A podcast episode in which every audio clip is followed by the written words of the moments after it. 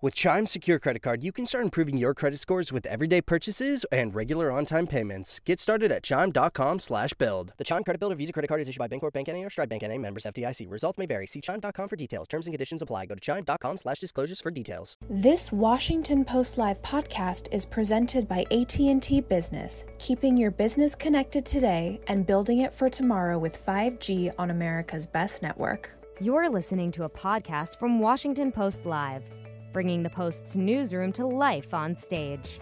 Representative Hakeem Jeffries joined the Washington Post to discuss the issues driving the 2020 election ahead of the Democratic National Convention. Let's listen. Good afternoon. Welcome to Washington Post Live. I'm Jonathan Capehart, opinion writer for the Washington Post. Well, tonight is the kickoff to, of the Democratic National Convention, which was supposed to be in Milwaukee, but instead it is gone has gone virtual because of COVID 19. And who better to give us a kickoff viewpoint and a curtain raiser of the convention, but also the priorities of the Democratic Party than one of its rising stars, Congressman Hakeem Jeffries of New York, who is also chairman of the Democratic Caucus. Uh, Congressman, Mr. Ch- I'm sorry, Mr. Chairman, welcome to Washington Post Live. There is a lot to talk about, and so I just want to jump right on in and say, let's go to the post office. Well, thank you, uh, Jonathan. It's great to be with you. And certainly, you know, the post office and the attacks that we have seen by President Trump and his henchmen have been heinous and part of a continuing criminal conspiracy, in my view, to undermine our free and fair elections. It all started in 2016 when Russia interfered in our election. And as Bob Mueller documented, that interference was welcomed knowingly by the Trump campaign as part of Russia's effort to artificially place him at 1600 Pennsylvania Avenue. The conspiracy continued when Trump corruptly abused his power by soliciting a foreign government, Ukraine, to target an American citizen, Joe Biden, as part of his effort to cheat in the 2020 election and withheld $391 million in military aid from a country under attack in order to do so. And now it's continued in the middle of a pandemic with the attack on the post office. And so we've got to see the bigger picture to understand the severity and intensity of the diabolical scheme that has been in place. And we will stop it. We will push back against it. And as John Lewis would often say to us, we shall overcome. Okay, you you threw out a lot there in that first answer, and I want to talk about the forest before we dive into the trees. That is the, the what's happening at the post office. You called, you said that this is a criminal conspiracy. You just called this um, a, a, diabolical scheme. You were one of the impeachment managers. Uh, President Trump has already been impeached. Do you think that what is happening, given what you just said? What's happening is treasonous or even impeachable again of the president of the United States? Well, I don't want to use those phrases so close to an election uh, because basically, when the Senate Republican majority failed to do its responsibility, though we predicted on the floor of the Senate that more were to come if President Trump were unleashed by the Senate by failing to hold him accountable and throwing him out of office. Uh, we decided at that point when the Senate failed uh, and was missing in action and doing its duty, that this is going to be before the American people. And so that's why this convention is so incredibly important. We're going to articulate a forward looking vision uh, for making life better for everyday Americans, for providing real leadership in the context of a pandemic. That's what Joe Biden and Kamala Harris are going to do. That's what the Democratic Party in the House and the Senate will be about. Uh, but certainly, the attacks on our democracy are troubling because it seems like Donald Trump is intent on artificially ensuring his reelection. And so you think that what the president is doing, eh, well, let me put it this way. Do you think that so far the president has been successful in sowing doubt about the November elections, given all of his attacks, not only on the post office and mail in voting, but just about the result, the potential results themselves? Well, there's a fraction of the country that I believe uh, former Republican Senator Bob Corker described as a cult. That's his words, not mine. And I guess the cult like quality is that you believe whatever the leader says. So, without question, there will be some segment of the country uh, that no doubt will continue to follow Donald Trump down a rabbit hole. But the American people are fundamentally good, fundamentally righteous, fundamentally just. And I believe that the overwhelming majority of the American people uh, believe in the peaceful transition of power, in the free and fair elections, in the integrity of our democracy. That's why, Jonathan, you're seeing so much outrage throughout the country, Democrats, Republicans, and independents demanding uh, that we stop the attacks on the post office and ensure that they can continue to function as they normally do, and also provide the opportunity for people to be able to vote by mail in the midst of a deadly pandemic. You know, on Sunday, you sent out a tweet. I want to I want to read it. Um, the HEROES Act allocates $25 billion to save the post office. House Dems passed the bill on May 15th. Senate Republicans have been missing in action for three months. End your vacation. Pass the HEROES Act now. Now that the concerns of funding of the post office has grown as a campaign issue, do you think Senate Republicans will step up and work with Democrats to get a bill passed? Well, that remains to be seen. I'm certainly hopeful.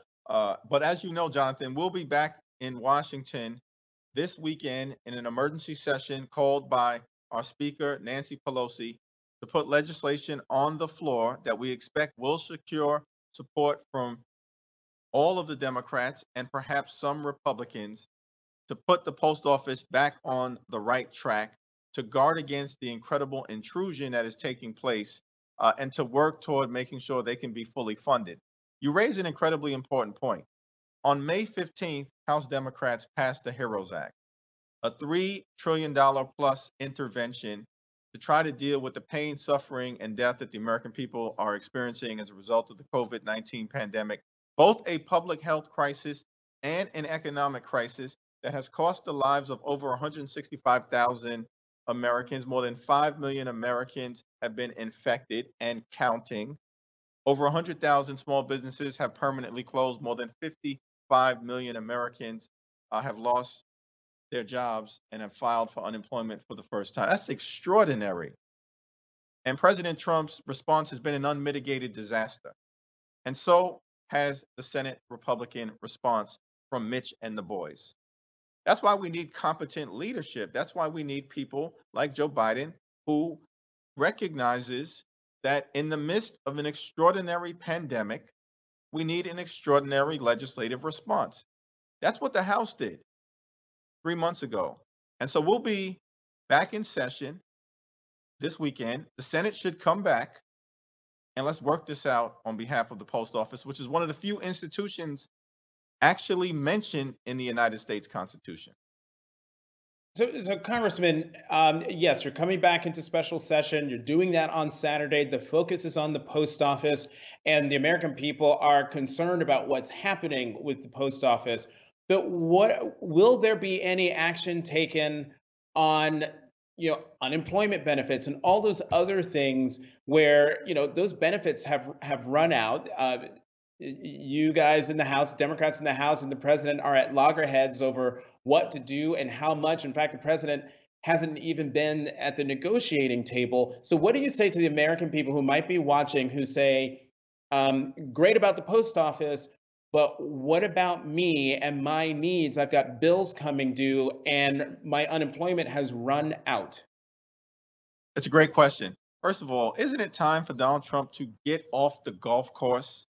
Like, really? How many times is he going to spend weekend after weekend after weekend, most recently in New Jersey at his golf club, promoting the lifestyles of the rich and shameless while the American people are suffering? This is not complicated. We acted in May to provide another round of direct stimulus payments to the American people of up to $6,000 per family of five. We extended the emergency unemployment insurance benefit of $600 per week into next year.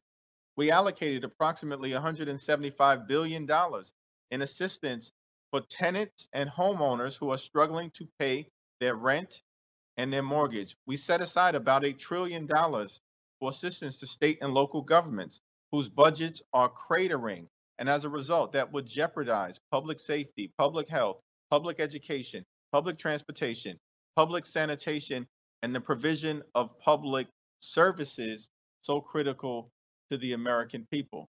And so Speaker Pelosi has been clear. We believe a $3.4 trillion intervention is what is necessary, but we recognize that we're in an era of divided government. Senate Republicans are in control on the other side of the Capitol, and Donald Trump, for the next several weeks or months, will be the president of the United States of America. And so we got to find common ground. We offered to come down by a trillion if they were willing to come up by a trillion. What we've heard from them is crickets, as if they want to wish this whole virus away. Let's make it clear. Even if there were only 15 cases in February, which was probably one of the 20,000 lies that Donald Trump has told over the last three and a half years, it certainly did not go down to zero. It's over 5 million. And so we remain ready to find the common ground necessary. I'm here in Washington right now. We just need negotiating partners who are serious about doing something for the people. Now, in the past, the negotiating partners have been the Speaker of the House, the Senate Minority Leader, Chuck Schumer, um, the Treasury Secretary, Steve Mnuchin, and the White House Chief of Staff, Mark Meadows. Should that should the negotiations now include Senate Majority Leader Mitch McConnell and the president himself? Can the negotiations that you're talking about proceed without one, if not both of those men, certainly the president? Well, with respect to uh, the president, his involvement is probably counterproductive at this point because he's always more counterproductive than Mark Meadows. Well, you know, Mark Meadows is a former colleague of mine, but he's never actually met an agreement that he likes. He he has spent his time, and Speaker Pelosi has indicated, blowing up agreements. But to be fair, Secretary Mnuchin, on behalf of the administration, has been the primary negotiator on behalf of the Trump administration in the four previous agreements that we reached, including around the CARES Act, which was a significant intervention in March. And so I have a reasonable degree of confidence that he is the appropriate person on behalf of the administration to be at the negotiating table. To the second part of your question, I do think at some point Mitch McConnell needs to get off the sideline and commit to doing something. The problem is, for the last couple of months, he's been throwing hand grenades from the floor of the United States Senate, saying things like states should just declare bankruptcy. Really? That's a morally bankrupt idea that would send the economy into a death spiral. It's ridiculous, and it was rejected out of hand. And then, of course, he's been talking about giving corporations, multi billion dollar companies, blanket liability protection while the American people are dying. That makes no sense. And we've rejected that as well. However, if Mitch McConnell decides to be a productive participant, then theoretically that could be a good thing. But as long as he's just interested in throwing hand grenades from the Senate floor to try and blow up agreements, uh, then his involvement is probably not something that would advance the ball. All right, let me let me bring you back to the post office and and and back to the special um, session uh, this weekend and the focus on the on the post office. What specifically will you be discussing in terms of the postmaster general? and the actions that really had had ignited fear um, among the American people in terms of removing post boxes and sorting machines uh, around the country. Will there be discussions about curbing the actions of the Postmaster General? Uh, yes, absolutely. It's my expectation that the legislation will be reduced at some point in the next 24, uh, or released at some point in the next 24 to 36 hours. Uh, and so we'll be able to review the full contours of it. It's going to be led uh, by Chairwoman Carolyn Maloney of the Oversight Committee, which has primary jurisdiction over the Postal Service. And uh, we'll all have an opportunity to make the case with particularity to the American people. Uh, but we are going to constrain their ability to engage in the type of shenanigans that we've seen. That includes the removal of postal boxes. That includes the uh, prohibition on overtime. Uh, that includes the removal of sorting machines. Uh, that includes the changing of work schedules to try to slow down the processing of the mail.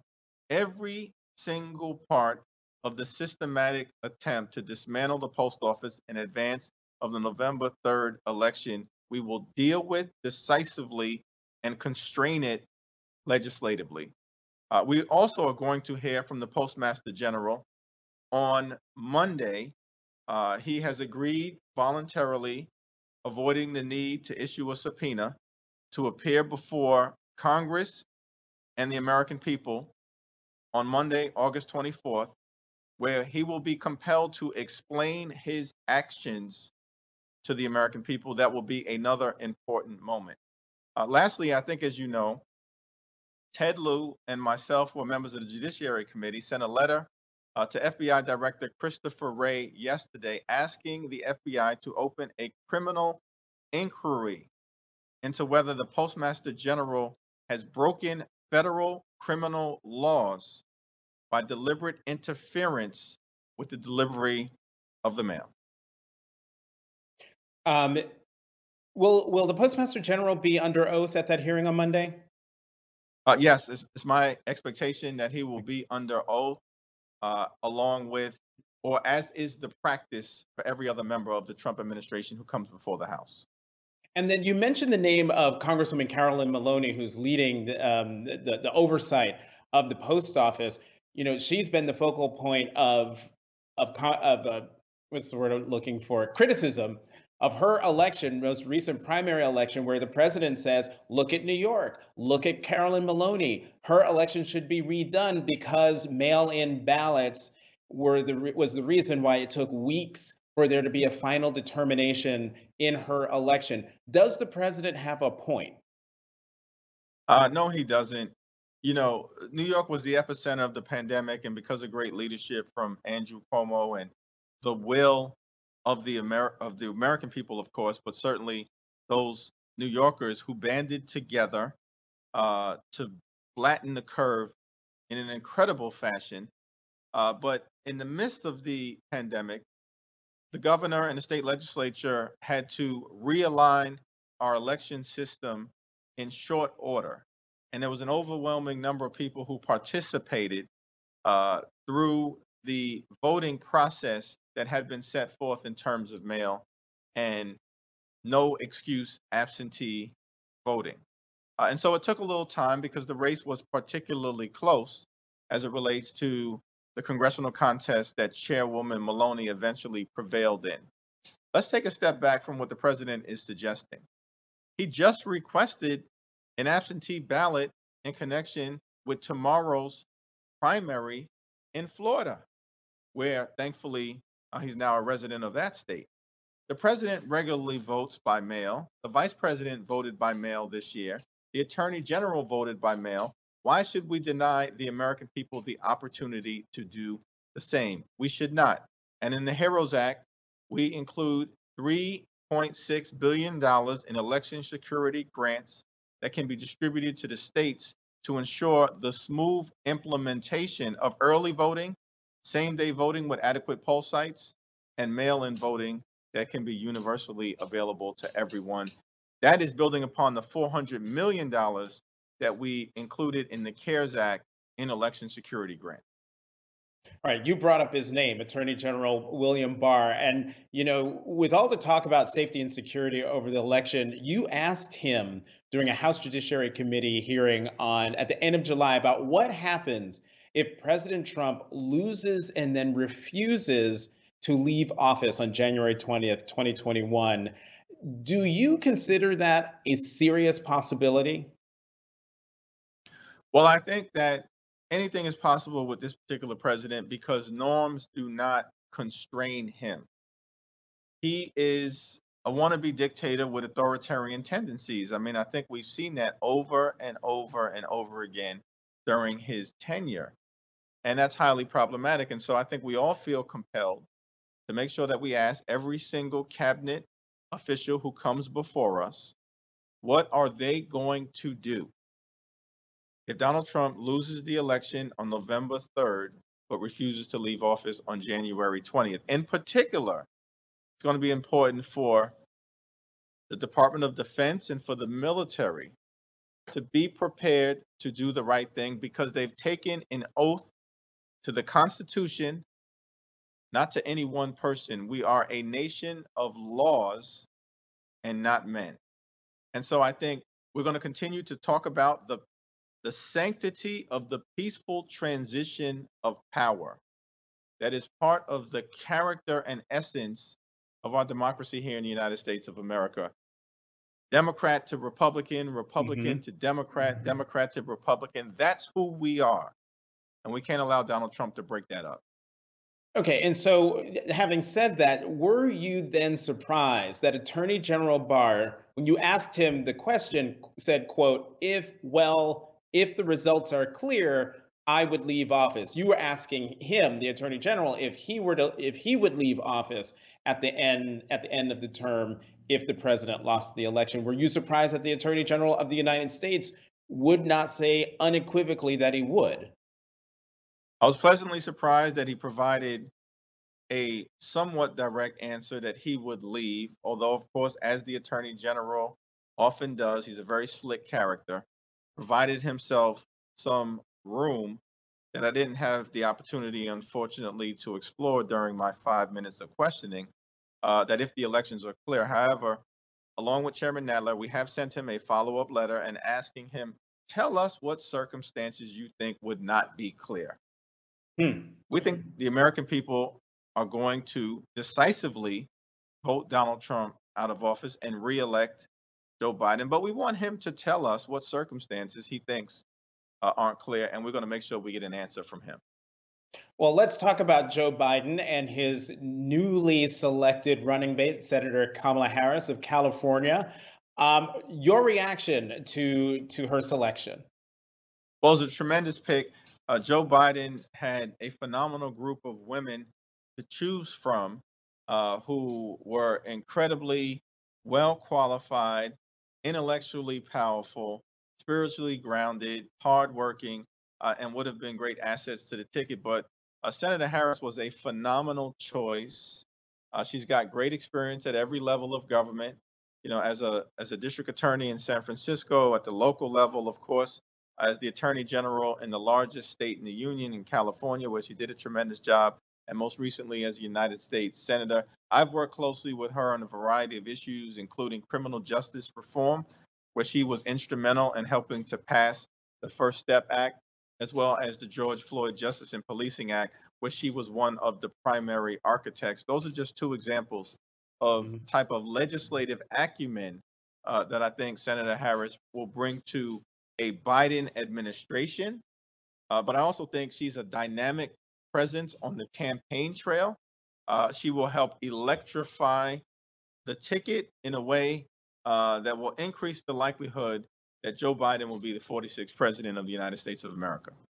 And do you believe that because Kamala Harris is is black, she identifies as black, but she's also Indian American, do you think that the the participation among the Democratic Party faithful will increase because one of their own is on the ticket? Well, I think this is a moment right now where personal narrative really matters, authenticity uh, matters in terms of one's own life experience.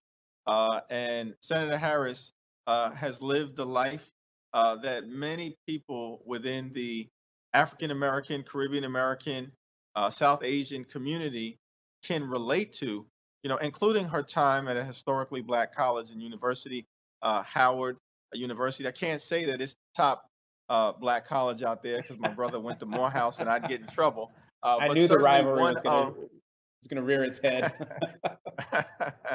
uh, but certainly, uh, you know, an incredibly prestigious university, uh, regardless of race, but uh, but one of the most important historically black colleges and universities. She's an AKA, um, and I just think that a lot of people can relate to her and her journey, and that can't help but excite people, not just to go out and vote, uh, but to go out and volunteer and to encourage your family and your neighbors and your friends to participate in this election and vote like we never have before. You know, that was actually one of the things I was seeing on my Twitter feed and reading in comments that African Americans, particularly Black women, were saying, um, you better pick a Black woman because that will be the difference between my putting pedal to the metal and not only just voting, but phone banking, taking people to the polls. And if you don't do it, I'll just I'll just vote. You know, one Congressman, one speed bump um, that keeps coming up came up during the primaries, and the, the Trump campaign has been trying to make an issue of it, and that is Senator Harris's uh, background as Attorney General of California, but also as District Attorney, and her past as a prosecutor. Do you think, or actually, what would you say to people out there for whom her her record as a prosecutor is one that gives them pause. Well, you know, I'm not that familiar with the individual particular cases that seem to have been brought up by her political opponents, in this case, Donald Trump, uh, to try to sully her record. Uh, because I believe overall, uh, she, particularly at the moment in which she was district attorney and then transitioned into the attorney general, is both the chief law enforcement officer for that city or that state, and she's got responsibility. But I believe she did it uh, in the best interests of those involved and was a fair prosecutor in all instances. I think most importantly, when she transitioned from being the attorney general to a United States senator, if you look at her record, she has continued to stand up communities of color, for the least, for the lost, and for the left behind, for the poor, the sick, and the afflicted, and the most vulnerable amongst us. And as I indicated, Jonathan, her leadership on both criminal justice reform and police reform has been extraordinary. You know, there have been a lot of polls that have come out uh, just in the last 24, 48 hours, some showing uh, Vice President Biden's lead down to four points, others showing that it's either 10 points or 11 points. For, for Democrats out there who are, you know, fraidy cats when it comes to polls and uh, will freak out when inevitably those polls shrink, give them a bit of a pep talk for when that day comes, when the polls real all of the polls really do show a tightening of the race. Well, first of all, you know, in Brooklyn, we say there are only two ways to run run scared or run unopposed. And the fact that we are not opposed, we should be running scared. And we saw what happened in 2016. If we do not proceed with the type of intensity necessary to defeat this existential threat that's currently sitting at 1600 Pennsylvania Avenue. But I will say that I believe that when we took back the House of Representatives in 2018. And we won governor's races in places like Pennsylvania and Michigan and Wisconsin. That what we have seen throughout the country and certainly in key battleground states, the American people began two years ago to say enough. And that was before Trump's corrupt abuse of power with respect to the Ukraine scandal that resulted in his impeachment. That was before the pain, suffering, and death that resulted from the COVID 19 pandemic and his response, which was an unmitigated disaster. That was before he failed to provide leadership at a moment of reckoning for systemic racism, which has been in the soil of America for 401 years, triggered by the brutal killing of George Floyd. And so I think the case he continues to make by his own failures and the case that Joe Biden and Senator Harris will make this week with a forward looking vision for everyday Americans to create prosperity in every single zip code, regardless of race, regardless of region, regardless of religion, uh, will be enough if we put in the work to end our long national nightmare on November 3rd. And the American people will say two words to Donald Trump that we've all been waiting to hear you're fired. Congressman, I can't let you go. In the minute that we have left, I introed you as a rising star in the Democratic Party. You know, next year there's a mayor there's a mayor's race. You know, Mayor Bill De Blasio is term limited. He can't run for a for another term. Are you contemplating perhaps maybe running to be the mayor of the Big Apple? Well, you know, my mother doesn't get too much involved in the politics that I've been engaged in for the last a couple of years, but she said under no circumstances am I to run for mayor. And so I think that, you know, I'm focused right now on winning uh, these elections that are in front of us and growing the majority in the House and flipping the Senate uh, and winning the presidency and then getting to work by governing when there's a, a, a trifecta of alignment on behalf of the American people on January 20th. All right, I'm going to keep my eyes on you. Congressman Hakeem Jeffries of New York, chairman of the Democratic Caucus. Thank you very much for coming on Washington Post Live. Thank you, Jonathan. Always great to see you. Thanks for listening. To hear more interviews from this series and other Washington Post Live programs, visit us at WashingtonPostLive.com. Hopefully, this is the last time you hear this ad because with Chime Checking Account, Features like fee-free overdraft up to $200 with SpotMe and getting paid up to two days early with direct deposit. You can probably treat yourself to an ad-free upgrade to spend more time listening to your favorite podcasts. Or at least grab yourself an extra morning latte this month. Join millions of Chime members who work on their financial progress with fee-free overdraft and no monthly fees. When you find new ways to save, you can reach your financial goals easier and still have the occasional treat. Take more control of your finances and say goodbye to monthly fees. Open your account in minutes at chime.com slash goals24. That's chime.com slash goals24. Chime feels like progress.